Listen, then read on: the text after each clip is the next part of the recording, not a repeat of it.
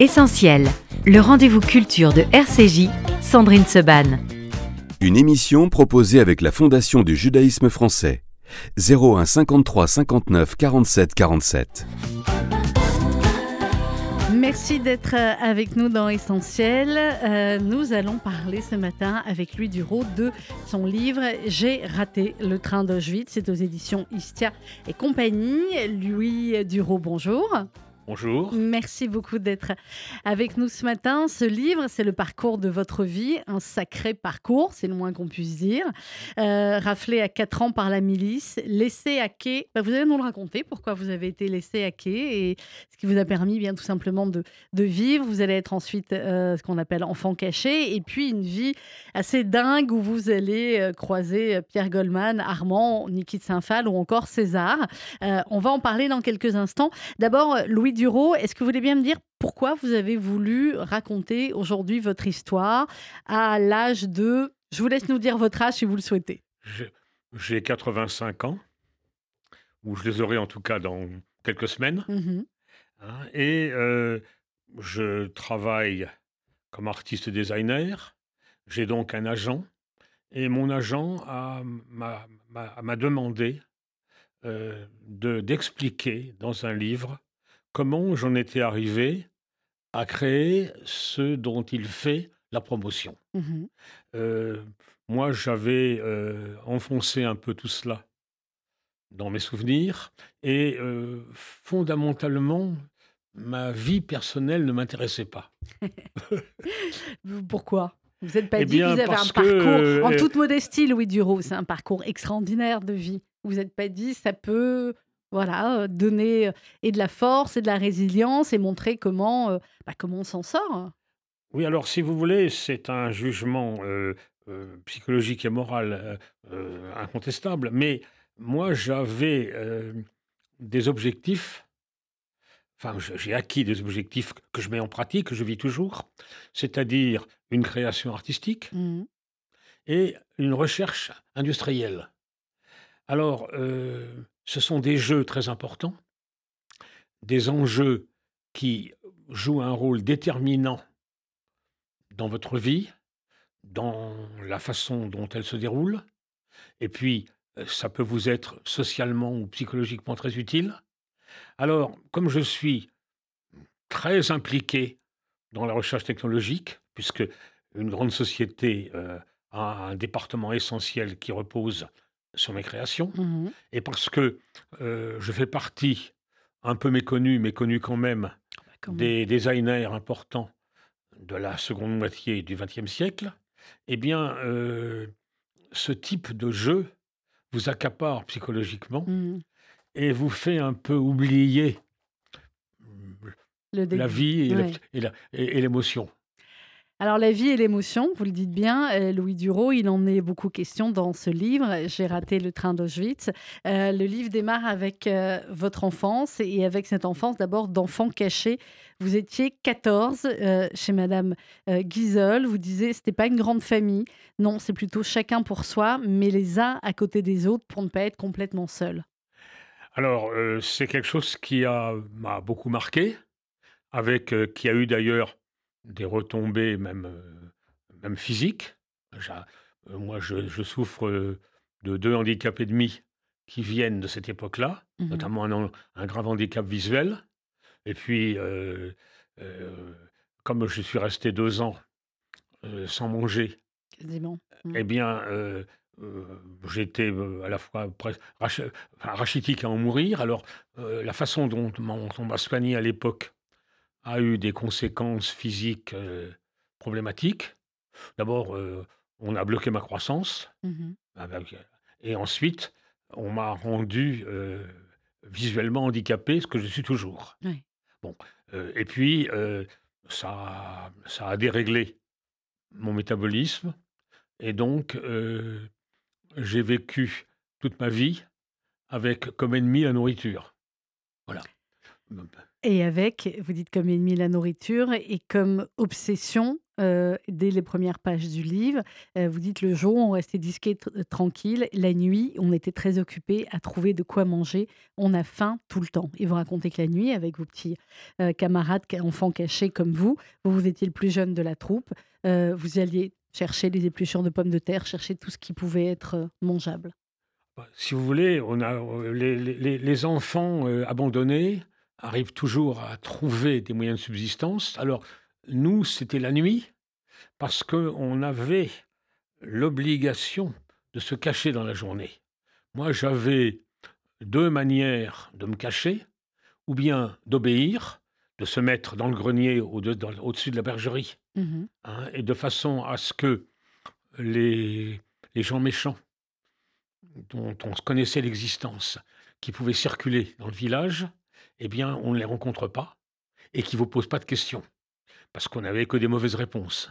Vous aviez comme seule réponse votre prénom. Vous disiez, on, euh m'a expliqué qu'il fallait pas parler, je m'appelle Loulou, j'ai pas de nom de famille, et vous aviez 4 ans et demi.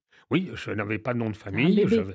J'avais donc un, prénom qui fallait donner, et puis euh, on m'avait donné un, on m'avait dit ce qu'il fallait faire. On m'avait décrit ces gens méchants qui, euh, si euh, il m'attrapait, me conduirait. Je suis une méchante sorcière. Enfin, j'avais 4 ans. Hein. 4 ans, c'est euh, un bébé. Bon, et, et donc, qu'il fallait aller se cacher. Alors, il y avait deux façons de se cacher. On restait la journée dans la bergerie à attendre que le jour tombe. Ou alors, j'allais me cacher près d'une rivière et à ce moment-là, toute la journée, il fallait que j'y reste.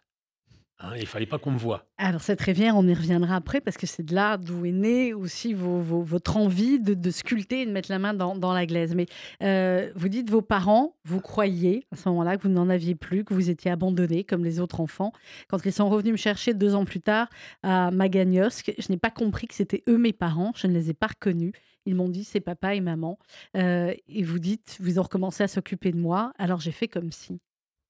Oui, euh, je, euh, j'avais euh, vécu euh, sans relation et sans émotion, sans, sans, affection. en fait, j'étais certainement, comme tous les petits gamins de là, là aimé par la gardienne de chèvre.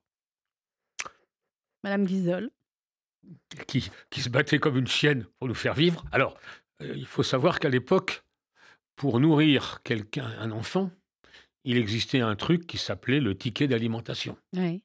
Bien entendu, nous étions des clandestins, des, cachés. Donc elle n'avait pas pour pas Donc il fallait que cette gardienne se procure de quoi nourrir 14 gamins dans un, à une époque de pénurie. Bah, je ne sais même pas comment elle a fait. Hmm. je, sais comment elle a fait, mais malgré tout, je ne sais pas comment elle a trouvé le courage de réussir à faire ça. Alors, euh, et puis je ne pouvais pas comprendre. Non, vous aviez 4 ans et demi. Et vous dites un petit peu plus tard dans le livre, Louis Duro, que vous regrettez euh, de pas, vous ou d'autres, avoir fait les, démarches pour qu'elle soit nommée juste euh, des nations. On peut encore le faire, hein on peut encore essayer de retrouver la famille. Oui, alors, euh, si vous voulez, bien entendu, elle est décédée. Je, me rappelle du nom de sa fille, Gabrielle. Bon, mais c'est que ça a mal commencé, mais ensuite, ça n'a pas très bien continué. Mmh. Alors, j'ai euh, disons que dans ma jeunesse, euh, j'avais détesté le début de ma vie, mmh. puis, la, puis la suite pendant que j'étais handicapé, et puis euh, j'ai continué à détester la suite. Hein, c'est-à-dire que j'ai vécu l'école à la manière dont on pouvait, en exagérant un peu, vivre un camp de concentration. L'école, c'était des contraintes, ça continuait. C'était des adultes, stupides, qui vous demandaient de faire des choses euh, en étant méchants, en tout cas en vous punissant quand on ne les faisait pas, et dont vous, contestiez. Et vous, vous aviez déjà le, germe de la contestation en vous. Je voulais juste qu'on revienne un petit peu en arrière, Louis Duro, et après on, va parler de la suite. Mais le titre de votre livre, J'ai raté le train d'Auschwitz. Vous aviez 4 ans et demi, donc vous étiez avec euh, vos parents, et en fait c'était Noël. Oui, c'est parce que c'était Noël que j'ai été sauvé. C'est dingue. Et du coup, il voulait aller fêter Noël. Alors, euh, ma mère a continué à fêter Noël chaque année à cause de ça. Mmh. Euh, alors, ça a été une fête importante puisque j'ai fait le début de ma jeunesse chez les jésuites. Ouais. des orato jésuites oratoriens, heu, jusque, mmh, jusqu'à l'âge d'entrer en sixième. e alors, heu, je me je me suis fait exclure volontairement de Rocroi-Saint-Léon, enfin de de de chez les jésuites, parce qu'ils voulaient en plus, je dirais en plus de de tout ce que j'aimais pas, ils voulaient m'obliger à faire du latin. Mmh. Et ça, non, Mais moi, je voulais votre pas faire de latin et je et je savais, j'ai appris qu'il y avait des privilégiés qui allaient au lycée et eux, ils faisaient ce qu'on appelait du moderne et il n'y avait pas de latin. Il y avait pas de latin. Bon et alors le latin, pour moi, c'était monstrueux. Il existait, heu, pour me faire peur, un livre qui a existé en qui existe peut-être encore, qui s'appelait Le Gaffio. Alors, dans mon imaginaire, c'était un livre, heu, énorme, hein et heu et pour me faire peur, les grands me disaient qu'avec Le Gaffio, quand il y avait une version latine à faire, fallait y passer 6 heures, hein. Enfin, heu, ils se moquaient de nous. Pour pour se moquer de nous, nous faire peur, ils nous racontaient des horreurs sur le travail du latin. Donc, je me suis arrangé pour me faire virer. Pour vous faire virer, bah, ça a été le cas hein, assez souvent ensuite. Vous dites, Louis Duro, dans, dans, dans ce livre, à un moment donné, vous dites, ma sœur et moi, euh, nous avions fabriqué des petits lampons en papier, c'était au moment de Noël.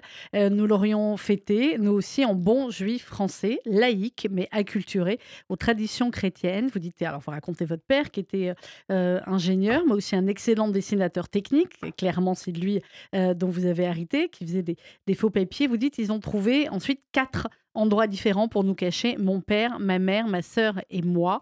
Nous sommes restés séparés pendant près de deux ans et je ne sais pas si on s'est jamais véritablement retrouvés. C'est terrible ça. Ah ben, heu Vous étiez vivants tous les quatre, mais Oui, mais- tellement chacun. heu, moi, avec, heu, de la chance, Hmm. je m'en suis pas trop mal tiré et j'avais une sœur. Mais elle, elle a vécu à sa manière un peu la même chose, mais elle, émotivement, elle s'en est jamais remise s'en est jamais remis. et à 21 ans, elle s'est suicidée. Hein. On avait raté notre train pour Auschwitz, c'est ce que vous vous dites ensuite, mais effectivement, il y a ceux qui sont revenus et qui, d'une manière ou d'une autre, sont restés euh, là-bas ou sont restés coincés dans ces, dans ces souvenirs et dans cette horreur. Je vous ai pas très bien entendu, Non, je disais, il y a ceux qui sont revenus, qui ont loupé le train, comme vous dites, mais pour qui les, les- la douleur et, les, et Alors, si vous voulez, le extrêmement... titre en question, heu, que j'ai écrit par provocation, Mm. il s'inspire d'un humoriste que moi j'ai toujours beaucoup apprécié, Pierre Desproges. Oui, Bon, alors j'ai voulu, heu, j'ai voulu copier son style. Hein, heu, vous savez ce que Pierre Desproges disait peut-être des des trains, des trains qui partaient en en Europe de l'Est. Pourquoi les Juifs prenaient ces trains? Heu, je vais vous le rappeler. Parce que c'était gratuit. Voilà. Ça, c'est du Pierre Desproges, absolument. Et Voilà. Eh bien, moi, j'ai voulu refaire du Pierre Desproges à, à- ma manière. hein. Alors, Louis Duro, dans ce livre, vous racontez euh, ensuite votre parcours de vie et vous racontez que dès le, dès le début, dès tout petit, quand on vous cachait à côté de cette rivière, vous étiez avec la glaise et vous essayez de sculpter, de, euh, de faire, en fait, en fin de compte, des choses. Et c'est ce qui va être ensuite bien le, le cœur de votre vie, c'est la création artistique et en même temps, euh, ce- cette formation d'ingénieur euh, que vous allez avoir qui va vous amener à créer euh, un nouveau euh, matériau. Je suis un peu nulle en chimie, mais voilà, la mousse de polyuréthane que vous avez, que, dont vous êtes devenu le spécialiste et que vous avez façonné ensuite pour en faire du design. Comment ça s'est passé, tout ce parcours et toutes ces découvertes? Ben, ça s'est passé essentiellement parce que, étant jeune, j'ai été fasciné par un, un monde alternatif, un monde de contestataires qui était les années folles, les Ouais. années 20, les années 30, et euh, la vie qui me paraissait fascinante des, des privilégiés de cette époque étaient des artistes, soutenus par des mécènes. Euh, ces artistes avaient en plus une musique de fond, le jazz, mais ils avaient une vie totalement contestataire, totalement d'ailleurs stigmatisée, euh, euh, qui était une aventure intellectuelle et en même temps une aventure quotidienne. Et euh, euh, j'étais fasciné par cela et j'ai compris en 1954, j'ai compris que ça allait se reproduire j'en étais sûr, parce Oui. que il y avait le signe, le, le signe commun. Et il y avait une nouvelle musique, comme le jazz, Mhm. Le et rock, le rock, et qui était une musique de contestation et de libération. Donc, il allait se passer quelque chose. Et je me suis dit, il va se passer quelque chose, et ça va forcément être avec des artistes ou des, ou des contestataires. Ouais. Et par conséquent, il faut que j'en fasse partie. Il ne faut pas que je sois juste un spectateur. Il faut que et, je sois et- dedans. et ça, je me suis dit ça exactement en 1953, quand j'ai entendu Elvis Presley chanter Hound Dog et Blue Sweat Shoes. Je me suis dit, euh, à l'époque, j'étais un amateur de musique classique. Je me suis dit, c'est une nouvelle année folle qui recommence. Et justement, euh, comme j'étais euh, un peu un, un rejeté, enfin un, un mal vu dans les écoles, eh bien, il y avait une catégorie de gens qui étaient, à la, f- qui étaient des mal vus. C'était à la fois les militants d'extrême gauche de l'époque, Mhm. les jeunesses communistes, dont vous avez fait partie. dont j'ai fait partie, puis ensuite l'Union des étudiants communistes, et puis il y avait les artistes. Ouais. Parce Donc que vous, cumuliez les deux. et eux, euh, eux, ils vivaient pas, ils acceptaient pas les codes, les obligations auxquelles on soumettait tous les autres étudiants. Mhm. Euh, eux, euh, euh, ils, étudiaient, ils vivaient en s'amusant. Alors, euh, je me suis fait des amis parmi à la fois les artistes et Alors, ceux des- qui étaient de gauche. Des sacrés amis. Et euh, eux, ils m'ont ouvert les yeux sur un univers alternatif. Alors, un univers alternatif que je- qu'à 16 ans, je résumais de la façon suivante. Euh, jamais je ne travaillerai pour un capitaliste. D'abord, jamais je ne travaillerai du tout.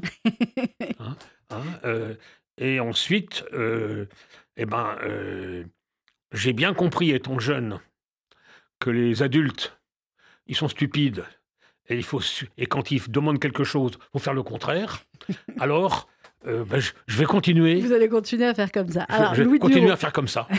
Louis Duro, vous allez croiser euh, ben, les plus grands. Vous allez croiser Nicolas de Staël. Vous allez euh, croiser également, travailler avec Niki de Saint-Phal, avec Armand, avec César, avec Christo. Et je vais vous faire agir sur ce que vous écriviez à un moment donné. Quand vous dites, je crois que j'ai fait une première rencontre avec l'art en personne, c'est quand vous rencontrez Nicolas de Staël, et vous parlez de l'abstraction.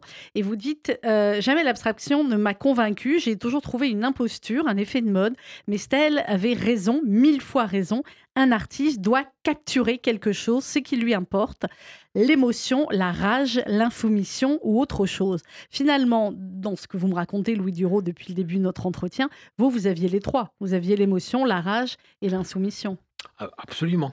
Absolument. Et d'ailleurs, vous parlez de César.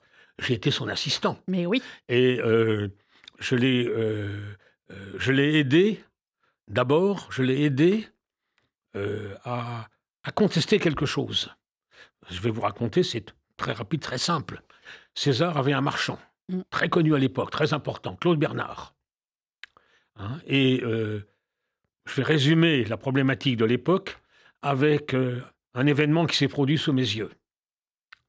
Claude Bernard, le grand marchand, qui fait vivre César, qui est un obsédé, qui a peur, qui est un obsédé de la vente, du succès, vient dans son atelier à Ivry et lui dit Écoute, César, j'en ai marre de tes conneries plastiques. Si tu ne refais pas du bronze, je te laisse tomber. Eh bien, moi, je vois ça et je suis horrifié.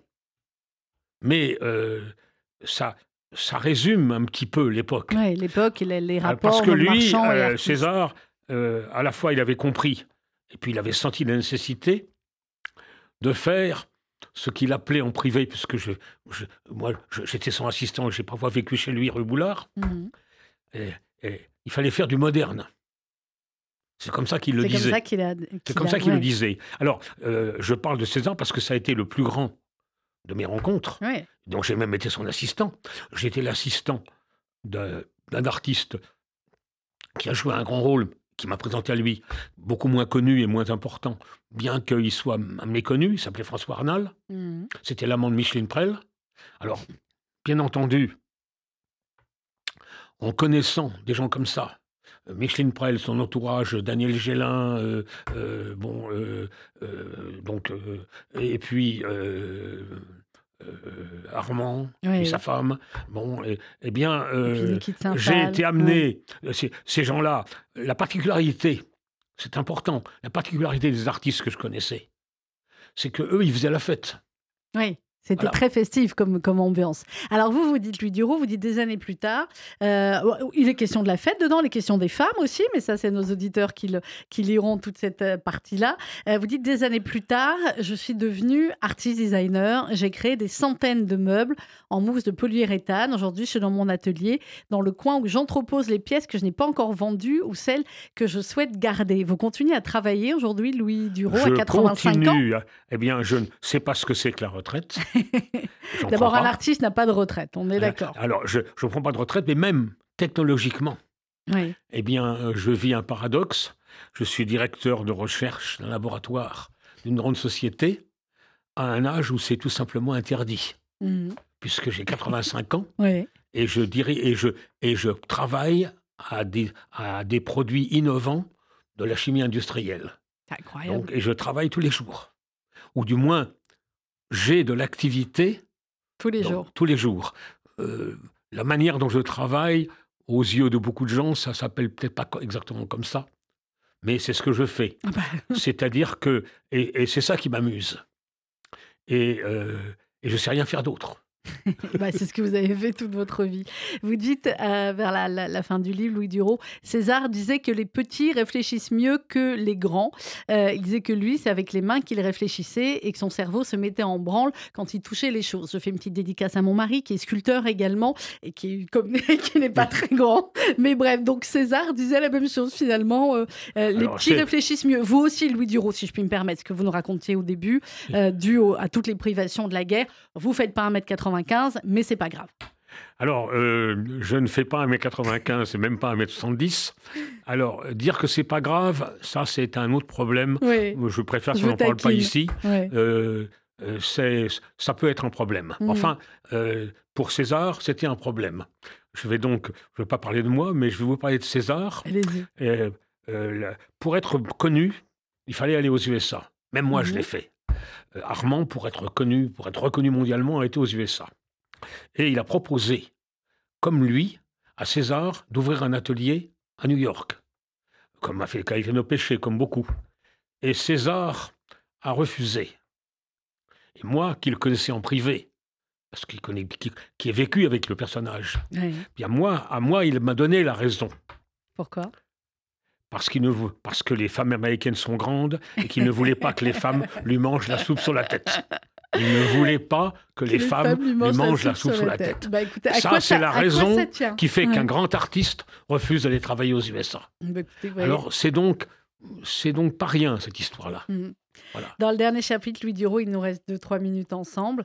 Euh, vous dites, euh, vous parlez de la création artistique, vous parlez du plastique euh, aussi et de la manière dont vous, vous avez travaillé ensuite. Vous dites, le plastique, il palpite entre mes mains. Je le connais comme mon propre sang à la molécule près.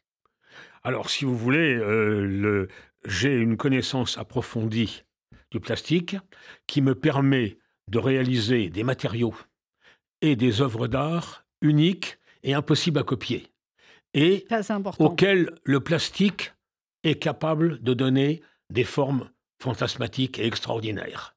Donc, grâce au plastique, je fais des objets un peu extraterrestres, un peu extraordinaires, et qui sont par ailleurs provocateurs ou transgressifs.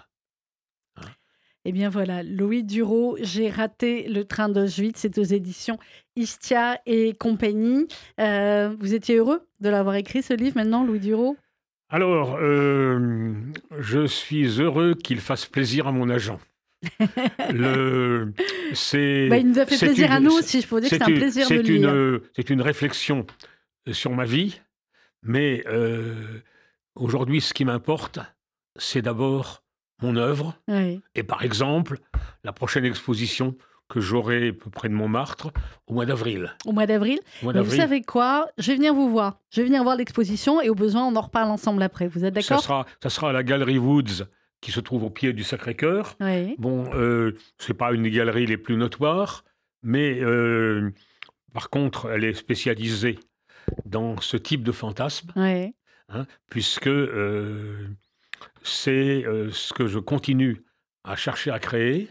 Et disons que mon intérêt et ma fierté d'aujourd'hui, c'est de continuer à innover des choses un peu extraordinaires. Eh bien, c'est le cas. Et ça, ça fait oublier parfois certaines amertumes de ma vie. Je comprends. Merci beaucoup de nous l'avoir raconté. Merci de l'avoir écrit. Euh, je recommande vraiment à nos éditeurs votre, parcours de vie. J'ai raté le train euh, d'Auschwitz, lui Duro, c'était auditions Istia et compagnie. Merci beaucoup. Et pour se quitter, c'est pour vous spécialement Elvis Presley. Allez, un petit Elvis Presley. On se retrouve juste après avec Julie Guez et nos invités.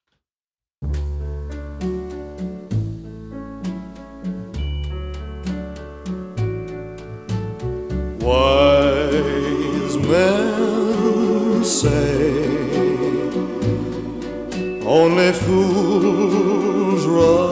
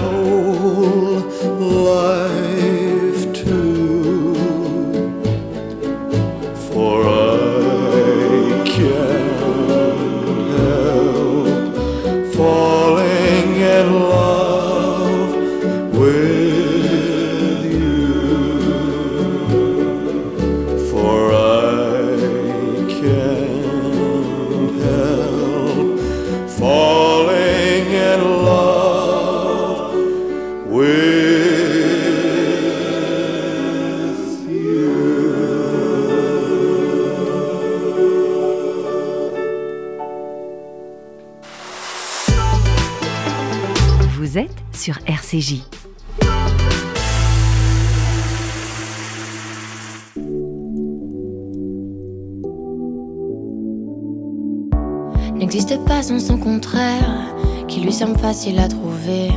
Le bonheur n'existe que pour plaire, je le veux. Enfin, je commence à douter d'en avoir vraiment rêvé. Est-ce une envie Parfois, je me sens obligée. Le spleen n'est plus à la mode, c'est pas compliqué d'être heureux. Le spleen n'est plus à la mode, c'est pas compliqué. Tout, il faudrait tout oublier. Pourrait croire, faudrait tout oublier. On joue, mais là j'ai trop joué. À ce bonheur, si je le veux, je l'aurai. N'existe pas sans son contraire, une jeunesse pleine de sentiments. L'ennui est inconditionnel, je peux ressentir le malaise des gens qui dansent. Essaye d'oublier que tu es seul, vieux souvenir comme la DSL. Et si tout le monde t'a délaissé, ça s'est passé après les sols. Tout, il faudrait tout oublier. Pour y croire, il faudrait tout oublier.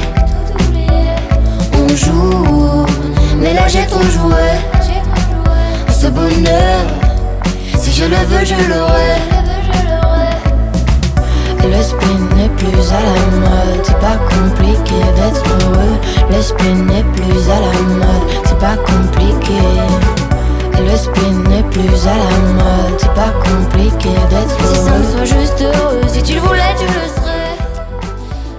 Seconde partie d'essentiel sur RCG 11h35 minutes. Julie Guez, bonjour. Bonjour Sandrine. Directrice de la philanthropie du FSU. Et on va avoir dans quelques instants avec nous euh, Sophie, Yael, Stéphanie, Karen, Elisa euh, qui eh bien, vont nous raconter euh, ce que vous avez vécu tout ensemble. Parce que c'est un voyage de filles, hein, Julie Guez, la semaine dernière en Israël. Un voyage de volontaires organisé par le FSU, comme il y en a eu eh bien, de nombreux depuis quelques semaines, depuis le 7 octobre. Rappelez-nous d'abord en une minute, Julie, avant qu'on leur donne la parole, euh, comment sont constitués ces voyages et quel est leur but? Alors le but, il est né au démarrage de la volonté d'envoyer des, des bénévoles, puisque comme vous le savez, les kibbutz manquent cruellement de main-d'œuvre. Donc euh, au lendemain du 7 octobre, on s'est organisé pour pouvoir faire partir de très très nombreux bénévoles. Je crois qu'on est à plus de 450 bénévoles qui sont Oui. partis euh, à l'initiative du Fonds social juif unifié depuis... euh, depuis fin octobre, soutenu évidemment et aidé par Génération Gamzon et euh, Sauvons notre terre de David Jean. L'idée étant euh, de permettre euh, à chacun d'aller aider cinq jours pleins dans les kibbutz agricoles euh, et de travailler la terre, de se sentir utile sur place, Mhm. autrement qu'en étant voilà, sponsor, soutien financier, militant depuis Paris, mais également sur place. Et de fait, euh, on a organisé également la semaine dernière Enfin, on n'a pas organisé d'ailleurs, je vais vous dire, ça s'est même pas passé comme ça. C'est un groupe de mamans qui a tout Ouais. laissé, euh, mari, enfant, euh, boulot, et qui, euh, qui a dit voilà, on est, on est une quinzaine, on veut partir aider, on veut aller voir, on veut pouvoir aussi témoigner. Témoigner, Et à notre tour raconter, c'est ce qu'elles font en fait dans un certain nombre de structures, d'associations, auprès des Mouna, auprès d'autres choses depuis effectivement huit jours, et c'est absolument extraordinaire. Et elles témoignent et elles racontent de ce qu'elles ont vu, parce que je vais vous dire, c'est ce que nous ont demandé les Israéliens, de faire entendre cette voix, de faire entendre ces témoignages et de les partager, et c'est absolument essentiel. Alors, euh, on est d'abord en ligne avec Sophie. Bonjour Sophie. Oui, bonjour. Merci d'être avec nous. Sophie, je vais vous poser à toutes en même temps euh, les, les mêmes questions. Euh, pourquoi vous avez voulu partir et qu'est-ce que vous avez ressenti sur place et quel est peut-être le, le moment ou la rencontre la plus marquante pour vous dans ces quelques jours? Alors, euh, pourquoi, euh, pourquoi euh, j'ai décidé de partir? Parce que j'ai, c'était une, une sensation, c'est, je l'ai senti vraiment dans le dans le corps et et il, fa- il fallait que j'aille aider, il fallait que j'aille voir, il fallait que je soutienne, il fallait que voilà, il fallait que je j'aille là-bas. Voilà, c'était c'était c'était vraiment euh, un appel, un appel. Euh, et ce que j'ai ressenti, c'est un sentiment de me sentir à ma place, euh, de me sentir chez moi, de me sentir surtout utile, euh, de pouvoir aider ces agriculteurs, euh, de pouvoir cueillir les avocats, les concombres. voilà, une sensation de, de, voilà d'être d'être à sa place, voilà, et de pouvoir de pouvoir aider et, de pouvoir soutenir ce beau pays qui est le nôtre. Quel était le, le moment le plus marquant euh, pour vous, Sophie, le, le souvenir qui vous reste de ces quelques jours? Parce qu'on va, on va quand même préciser, puisque Oui, dans le cadre du, du voyage, comme on était euh, voilà, ég- également avec, euh, avec une mission du FSJU, puisque l'idée est de renforcer les partenariats, les soutiens financiers, les programmes et tout ce qui est fait sur place, on a eu cette possibilité d'alterner, j'ai envie de dire, rire et larmes, et de pouvoir alterner des jours de cueillette avec des jours de visite dans des programmes qui sont soutenus par le Fonds social juif unifié, notamment celui de Kerem Shalom de Kfar Aza. On a évidemment fait un, un- un passage par, euh, par Nova qui était absolument bouleversant et, euh, et en, en allant dans ces kibbutz, on a pu échanger, rencontrer et écouter la parole de ces, de ces survivants, de ceux de celles, parce qu'en fait c'est assez fou de le dire, mais la plupart des personnes avec lesquelles on a écha- échangé sont des femmes euh, qui ont su gérer, euh, pu, comme elles l'ont comme elles l'ont fait, mais avec une droiture et une intelligence qui, qui relève vraiment de, enfin, de quelque chose d'absolument fou, euh, cette affreuse journée du 7 octobre. Euh, Sophie, oui? Euh, alors les, les souvenirs, c'est beaucoup de flashs, euh, beaucoup d'images euh, qui, euh, qui resteront gravées dans ma mémoire. Euh, les, les, images et ce qu'on a vu dans les kibbutz, Kfaraza et, et Kerem Shalom, Nova. Voilà, une, sensation de, voilà, qu'il fallait qu'il fallait être là et qu'il fallait voir et pour pouvoir transmettre les images et même par les par les mots ce qu'on a pu voir et ressentir. Euh, et comme le dit Julie, effectivement, on a passé euh, des moments euh, de joie intenses dans la cueillette où, où, effectivement on a, on a s'est un peu, on s'est aussi amusé à, à, on a joué le jeu en fait de, de, de, de ce travail et en même temps voilà des larmes de tristesse, de peur, de colère, un peu partagées quand on a vu, quand on a visité le Nova et, les Donc, c'était assez partagé comme moment. Merci beaucoup, Sophie. assez, Merci. assez essentiel et j'invite euh, tout le monde, euh, dans, la, mesure du possible, à, y aller. Voilà, vraiment. Merci beaucoup, Sophie. Bonne journée euh, à vous. On est à présent en ligne avec une autre participante de cette mission volontaire du FSU, Yael. Yael, bonjour. Bonjour. Merci d'être euh, avec nous, Yael. Euh, est-ce que vous étiez déjà parti euh, en Israël dans le cadre d'une mission comme ça de, volontariat? Pourquoi vous avez voulu partir? Et, et quel est le, moment le plus marquant pour vous? Alors non, effectivement, c'est quelque chose que, que je n'avais jamais fait et c'est quelque chose d'inouï pour moi. J'ai tenu à y aller, en fait, bah, comme beaucoup d'entre nous, le 7 octobre, on s'est retrouvés euh, totalement euh, déboussolé, attristé, perdu. On, ne savait plus quoi faire pour euh, pour aller aider Israël de là où on était. Et, et la première chose que j'avais en tête, c'est effectivement de pouvoir participer à, à, à la relève quelque part, mais surtout au fait que euh, voyant les agriculteurs euh, perdre toute leur main d'œuvre, je m'étais dit voilà quelque part hein, on fait notre petite euh, notre petit rôle de pionnière. Si on pouvait y aller, ce serait ce serait génial. Et la mission donc de, de FSU, de bénévolat de FSU, m'a permis effectivement de mettre de mettre à exécution ce, ce dont, ce dont j'avais envie, parce que de là où j'étais, je me sentais totalement inutile et, et, et voilà, et, et j'avais vraiment besoin de me sentir, de sentir que je pouvais offrir quelque chose Au pays. Euh, qui est bien mince hein, par rapport à tout ce que vit Israël, mais au moins qu'il y avait une part, une part de, de, de moi face à la reconstruction de, de, de, ces, de, ces, de ces kibbutz, de ces, de ces agricultures qu'il faut, qu'il faut maintenir et pour qui c'est vital en fait. On s'est rendu compte que c'était assez important, enfin, c'était extrêmement important, mmh. euh, toutes ces missions de bénévolat pour euh, les agriculteurs qui sont face euh, à des cultures qu'il faut, par exemple les avocats, récolter une fois par an. voilà, c'est des choses qui sont mmh. hyper importantes. Yael, vous aviez l'habitude d'aller souvent en Israël? Ah oui, j'ai découvert un, Israël que je ne connaissais absolument pas. Mhm. Donc effectivement, ce monde des agriculteurs. Et puis, euh, et puis, il faut dire que ce sont des gens qui sont. Euh, alors, les Israéliens, je les ai trouvés très tristes. Hein. Euh, je pense comme beaucoup d'entre enfin, beaucoup de ceux qui sont allés en Israël ont pu le constater. Les Israéliens ont une tristesse immense en eux, en eux, mais ils sont quand même euh, porté par cet espoir de pouvoir euh, reconstruire tout ce qui, tout ce qui, tout ce qui a été euh, gâché. Et, et, donc vraiment, c'est un Israël que j'ai, une partie d'Israël que, que j'ai, découvert. Vous ne connaissez pas. Surtout cette résilience dont fait preuve Israël, c'est quelque chose d'exceptionnel. Clairement, merci beaucoup Yael. Merci pour votre volontariat et merci pour vos mots. Bonne journée euh, à vous. Euh, Julie, on va voir dans quelques instants Stéphanie en ligne. C'est important de le dire également. Il y a euh, l'Israël qu'on connaît tous et puis il y a cet Israël différent depuis le 7 octobre et pas seulement à cause de ce qui s'est passé, cet Israël géographiquement différent aussi que parfois on connaît moins parce qu'on va pas dans le sud, parce qu'on va pas dans les kibbutz, avec des villes aussi qui étaient déjà très pauvres, les villes de Sderot ou d'autres d'autres villes dans la région.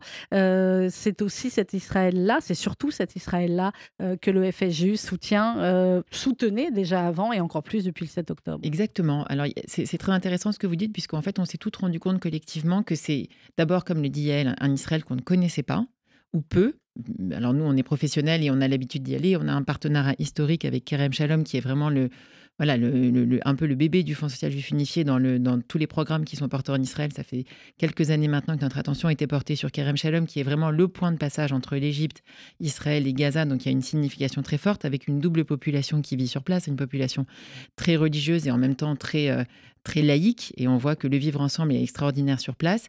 Et puis il y a également euh, ce, fait d'abord, un, que probablement la plupart d'entre nous ne savaient même pas où étaient ces, ces, ces kibbutz et ces, et ces, villes.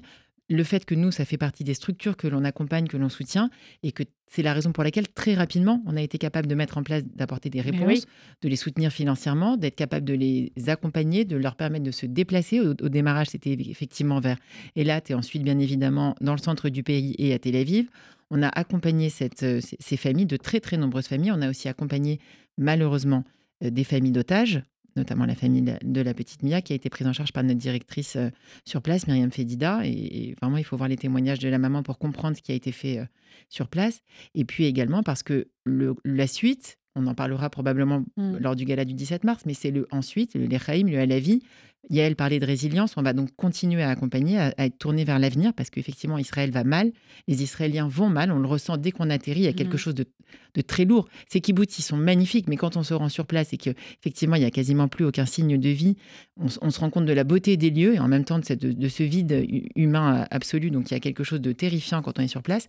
Et en même temps, voilà, on a, on a très rapidement mis en place euh, des bourses de soutien aux euh, populations et aux jeunes, aux jeunes étudiants de Kfar et maintenant de Kerem Shalom et d'autres kibbutz. Il y a tout un accompagnement post-trauma qui va être fait auprès des jeunes des municipalités de Netivot et de Fakim. Donc on sent que voilà, on est, on est quand même tourné vers l'avenir avec des sommes très importantes qui sont envoyées en Israël. Et dans Mais maintenant, on, tourne aussi vers l'après. Euh, Stéphanie, bonjour. Bonjour. Merci d'être avec nous. Alors Stéphanie, pareil, racontez-nous pourquoi vous avez voulu partir avec ce groupe de, volontaires du FSJU et quel a été le ou les moments euh, forts pour vous de ces quelques jours? Bon, j'ai peut-être faire des, répétitions. C'est pas grave, chacune, avec, chacune a ses mots différents. Oui, alors vraiment, on avait, on avait envie de partir euh, parce qu'ici, on, voilà, on essayait de, euh, d'être euh, d'être impliqué, de, de, faire de faire des choses pour euh, voilà pour pour dire à Israël qu'on était nous aussi avec eux. Mais c'est vrai qu'on avait ce sentiment un peu de frustration et d'avoir envie bah, d'être d'être avec eux, d'être d'être en Israël, de sentir ce que disait Julie, c'est-à-dire vraiment cette, cette force qui nous prend dès l'aéroport de, de, de, cette situation horrible qu'ils ont vécue. Et voilà, on avait envie d'apporter un peu notre petite pierre à, à, l'édifice. Et c'est vrai que grâce au FSD, on a pu, on a pu, enfin voilà, vivre des moments qui, sont bah, gravés dans notre mémoire et qui nous ont changé en, en revenant. Euh, voilà, c'était de, le faire ensemble parce qu'on avait vraiment euh, ce groupe avait vraiment envie de le faire ensemble et ça s'est fait d'ailleurs très euh, très naturellement et très facilement alors qu'on fait voilà qu'on laissait nos familles, nos emplois euh, pendant en tout cas une parenthèse et voilà c'est vrai qu'on avait toute cette cette envie de de leur apporter à notre niveau pendant une semaine bah, de l'aide sur les choses sur lesquelles ils avaient le plus besoin, c'est-à-dire euh, du coup l'accueillette en particulier, euh, la tête avec le, fait de faire des colis pour les familles qui en avaient le plus besoin, euh, d'aller au contact de des gens qui avaient vécu ces, ces, choses horribles dans les deux kibbutz qu'on a fait, d'aller voir Nova aussi, c'était quelque, chose de très important pour essayer de voilà de, de comprendre bah, l'incompréhensible. Et en tout cas, moi, à mon niveau, le, le, le, moment qui a été le plus fort dans ce, dans ce voyage, c'est effectivement la journée, euh, grâce au FSU, on a vécu dans les euh, dans les deux kibbutzim qu'on a qu'on a vu, qu'on a été euh, qu'on a été voir, enfin visiter. Le mot est un peu est un peu banal, mais en tout mhm. cas essayer de comprendre ce qui s'était passé, comment cette horreur a pu arriver, cette violence qui, qui a eu envers les personnes, le fait que la vie à ce moment-là n'avait plus de valeur pour pour euh, voilà pour euh, ces, voilà les, les enfin, pas à trouver ces terroristes qui sont arrivés euh, dans ces villes où effectivement comme disait Julie on, on sent effectivement qu'il y avait une vie qui était extraordinaire avec avec la pluralité de, de différentes personnes qui, qui y avait qui avaient quelque chose de commun entre eux, c'était voilà de vivre sur la terre d'Israël, de, euh, de, de la faire de la faire grandir avec euh, avec ce que chacun peut y apporter. Et c'est vrai que cette journée-là a été très très euh, intense. Mhm. On s'est rendu compte aussi des réalités de terrain, c'est-à-dire que quand vous allez à Kerem Shalom et que vous voyez que le mur de bordure est à quelques centimètres ben voilà, de vous comprenez très bien. Voilà. Et ça, c'est vrai que je pense que notre devoir en revenant, c'est vrai que c'est hyper important qu'on puisse euh, échanger sur ce qu'on a vu, ce qu'on a ressenti, parce que notre devoir aussi, c'était pas juste de voir ce qui s'est passé, c'est aussi de pouvoir témoigner et de dire qu'effectivement aujourd'hui, il y a des gens qui arrivent quand même à, à dire que ce qui s'est passé, euh, bah, c'est un peu normal. Et en fait, euh, c'est pas normal. C'est pas normal ce qui s'est passé. On a pris la vie à des gens euh, qui, n'avaient rien demandé, qui voulaient juste être vivre là dans leur Israël, sans, déranger les autres. Et c'est vrai que cette vie qu'on sent dans ce dans ce kibbutz à Kfar c'est la même chose aussi, qui a été enlevée. C'était important de, voir l'inonimie, de voir. Enfin, on, peut pas se douter de ce qu'ils ont vécu, mais c'est vrai que ça nous a permis un peu de de concrétiser et d'avoir ce devoir en rentrant bah, de témoigner, voilà, de, témoigner, de, Mhm. voilà, de raconter, exactement. Merci beaucoup Stéphanie. Merci beaucoup, Stéphanie. Merci pour vous. votre message. À bientôt. Merci, merci, bonne journée. On va avoir également, on l'a déjà euh, en ligne, euh, Karen. Karen, bonjour. Bonjour. Merci Karen d'être euh, avec nous. Alors, même question. Euh, comment s'est passé pour vous ces, ces quelques jours euh, en Israël? Pourquoi vous avez voulu partir? Alors en fait, depuis, euh, depuis le 7 octobre, nous sommes nombreuses déjà à nous investir en France. Et là, je ressentais le besoin cruel de m'investir directement en, en en Israël directement. Euh, très concrètement, via le FSU, on a pu, euh, si vous voulez, euh, faire des récoltes au sein des Moshavim qui manquent cruellement de main-d'œuvre. Des récoltes, j'en avais jamais vraiment faites auparavant, je ne connaissais pas. Et c'est franchement un moyen euh, accessible à tous, non seulement d'aider à ramasser la récolte en cours, qui va pouvoir, si on ne la ramasse pas, elle va pourrir, mais c'est bien plus que ça. On a des échanges profonds avec les responsables des récoltes sur place, sur leur travail quotidien, qui n'est franchement pas simple, sur les Moshavim, mais aussi sur leur vision des choses depuis le 7 octobre. Et là, on a appris énormément. Euh, cette résilience, ce mot qui revient euh, systématiquement, mais c'est vraiment ça. Euh, on, en- on apprend énormément grâce à eux. C'est vraiment une expérience agricole, évidemment, certes, mais c'est surtout une expérience humaine aussi au plus proche d'Israël. Et encore une fois, ils ont cruellement besoin de nous. C'est pour ça qu'on en est à la 15e semaine, quand même, c'est important de le préciser, hein, que chaque, semaine, on a, on a des départs, parce que vous êtes très nombreux à nous solliciter. Chaque euh, samedi soir, on a donc des départs euh, avec des vols négociés avec Elal, et pour des missions qui commencent le dimanche matin. On enfile ses bottes, puisque nous, on a quand même pris 10 jours de pluie, on peut le dire. hein. on est rentré euh, trempé, mais, mais, mais satisfaite voilà, d'avoir pu aider. ouais, souvent à ce Et, et- et on fait des missions agricoles du dimanche matin au jeudi soir. Et effectivement, si vous voulez prolonger le Shabbat qui suit, c'est avec grand plaisir. Euh. Karen, oui, Karen, je vous écoute. pour ça. hein. Bravo le FSJU, bravo Julie de nous permettre de, de se sentir utile et de partir. Oui, c'est c'est difficile avec le travail, les enfants, la famille, mais on, on- on réalise que ces quelques jours euh, sont très importants pour eux. Ils ont besoin de nous sur place. Exactement. Il y a à la fois la main d'œuvre, euh, effectivement, dans les kibbutz, et puis il y a, euh, bah, je suis sûre que le, voilà, le fait de réentendre du français aussi dans les, dans les rues, qui sûr, l'habitude de l'entendre l'accueil qu'en au français juillet, août. est- est bouleversant. Voilà, ils savent que comme d'habitude, ben, euh, et comme Les ça a été le cas malheureusement aussi en, en temps de guerre, ceux qui allaient euh, faire du tourisme aussi l'été en, en 2014 ou en 2006, c'était euh, les Français, et on va continuer à le faire, et à apporter de l'aide sur le terrain, et à faire des dons, et à y aller aussi en tourisme, même si le mot peut sembler dingue, euh, et ben il va falloir aussi penser euh, aux vacances d'été, aux vacances de Pâques, aux vacances de Pessard, ou à tout ce qu'on pourra faire pour essayer de, de faire vivre le pays et de faire remonter l'économie. Merci beaucoup, euh, Karen. On va terminer avec. Annie. Merci, Karen. À bientôt. À bientôt. Au revoir. Annie, bonjour. Oui, bonjour. Merci d'être euh, avec nous. Annie, même question euh, qu'à vos euh, camarades précédemment. Euh, Qu'est-ce que ça a représenté pour, pour vous et quel est votre message au retour de cette mission du FSJU Écoutez, c'était important pour nous de se rendre, de se rendre utile. Ça a été vraiment un voyage très riche en émotions. Même là, en, vous parlant, je suis un peu émue de repenser à tout ce qu'on a fait grâce au FSJU. Vraiment, le FSJU nous a permis de, de réaliser, je dirais, un voyage qui a été extraordinaire, très riche en émotions. Euh, c'était important pour nous de se rendre utile. On était, en fait, à partir du 7 octobre, on était en France, on se disait, mais comment on va faire pour se rendre utile Qu'est-ce qu'on pour aller faire aider Mm. notre peuple israélien? Voilà. Donc, je suis désolée, hein, je suis un peu émue, mais C'est bon. pas grave, c'est pas grave, Annie. Donc euh, voilà, bon, en tout cas, ça a été euh, très, enfin, voilà, très important pour moi de me rendre utile sur place à travers le- les différentes activités, enfin activités, non pas activités, mais les, les, cueil- les cueillettes qu'on a pu faire, la préparation des colliers dans l'association La Tête. Et, effectivement, cette journée euh, dans les kibbutz euh, du sud, donc Farazma et Kerem Shalom et Nova, c'était euh, très très riche en émotions, mais en même temps important parce que c'est un peu un voyage du souvenir, je dirais. Donc c'est hyper important de, de, de, de, voir comment ça s'est passé et est-ce que pas vivre ce que les familles ont vécu, ça c'est impossible évidemment, mais en tout cas de partager avec la famille d'un soldat qui est tombé malheureusement cet octobre qui était présente à Kerem Shalom. Et donc, du coup, ça nous a permis de, voilà, de rencontrer cette personne euh, sur place. Donc, euh, voilà, c'était, c'était vraiment un, voyage très riche en émotions. Et j'ai envie de dire vraiment encore merci au FJU. Parce que grâce à vous, le voyage aurait été complètement différent. Je pense qu'on n'aurait pas pu faire la même chose, c'est sûr même.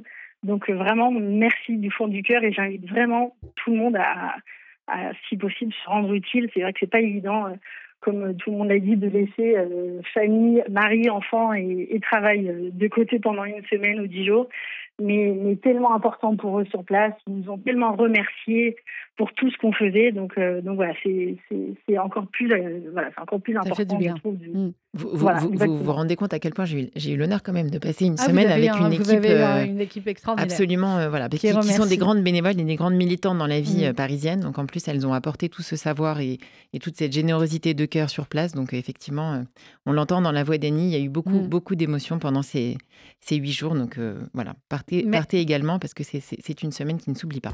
Merci beaucoup, Annie. Bonne journée, on vous embrasse. Merci. On va terminer. Il nous reste deux minutes euh, pour Elisa, mais je sais qu'elle va savoir condenser. Elisa, bonjour. Bonjour. Alors, vous me condensez en 1 minute 30 ce que vous avez vécu pendant ces quelques jours avec ce groupe de volontaires du FSJU, Elisa. Bien sûr. Alors, euh, comme euh, certaines d'entre vous le savent, je suis bénévole depuis quelques années maintenant au, au SSU. Je suis une ancienne EI, donc la terre, évidemment, euh, ça me parle. Et puis, j'ai de, j'ai de la famille en kibbutz en Israël. Donc, pour moi, c'était une évidence, en fait, de faire cette semaine de bénévolat agricole avec le FSU. Et on, voilà, on vous remercie tous chaleureusement. J'avais besoin, si vous voulez, d'être sur le terrain concrètement parce que pour, pour, aider les mouchavines sur, sur leur école, puis on sait finalement que sinon, ils, ils les perdent concrètement. Euh, et la main d'œuvre n'est pas encore revenue, si vous voulez. Donc, euh, eh pour nous, si, vous voulez, c'était vraiment une, une, une, une, manière concrète euh, d'être sur le terrain. Et puis, évidemment, au-delà de cette aide, c'est des rencontres avec les responsables de la récolte des Mochavines, c'est échanger sur leurs difficultés post 7 octobre, c'est aussi rencontrer des anciens soldats qui sont en réhabilitation via l'agriculture. Enfin, c'est une expérience humaine. évidemment, j'entendais... Je, euh, les, jeunes femmes euh, qui étaient avec nous, qui, qui parlaient de la tête, euh, voilà, qui, est l'équivalent du reste du cœur, et qui on, a fait, si vous voulez, concrètement des, des, des colis pour les populations en difficulté, pour les survivants de la Shoah. Donc, si vous voulez, c'était pour moi une manière très concrète de, de, de, voir tout, dire, toutes les récoltes de fonds que nous faisons ici en France, les voir concrètement sur le terrain. Et puis, évidemment, on a eu des, la chance d'avoir des, des, échanges très émouvants avec les, les euh, du Sud, dont, comme vous, vous, en avez parlé, Sandrine. Euh, ça pour dire qu'on revient vraiment changer en fait de ces, de mm. ces voyages de bénévolat à la On n'est plus les mêmes en fait euh, quand on revient parce qu'on a pris conscience, si vous voulez, des difficultés et des besoins euh, quotidiens des Israéliens qui sont évidemment nos frères. Eh bien voilà, elle a réussi en une minute. Merci beaucoup, Elisa. Julie, pour avoir plus d'infos à la fois pour partir avec les prochains groupes de volontaires du FSU et à la fois pour continuer à apporter son soutien, on fait comment? Alors il y a deux choses. Il y a des groupes qui partent pour les plus jeunes, pour les 18-40 ans, le programme FSU Volontiers. On appelle Sephora au 07 57 90 47 85, Sephora au 07 57 90 47 85. Et puis pour le, tout âge, celui qui a envie voilà, de partir effectivement chaque samedi, puisque celui-là, le groupe de Sephora, c'est pour les jeunes pendant les vacances scolaires, on téléphone à Brigitte au 01 42 17 11 68. Brigitte au 01 42 17 11 68. Et pour vos dons, c'est sur fju.org. On aura l'occasion, mais notez-le, euh, notez d'ores et déjà la date du 17 mars, le grand gala annuel du FSJU pour soutenir on notamment tout, tout cela en image. Et on retrouvera tout cela en image et on retrouvera de très nombreuses personnalités, dont Johan Sfar, Sophia Aram, Patrick Bruel et bien d'autres. Merci Julie. Je voulais terminer avec cette chanson à Baïta pour souhaiter un très bon retour à la maison à Fernando et à Louis que Tzal a délivré cette nuit, que les 134 autres suivent le plus rapidement possible. Dans quelques instants, c'est l'info Elsa Pariente, Margot Siffer.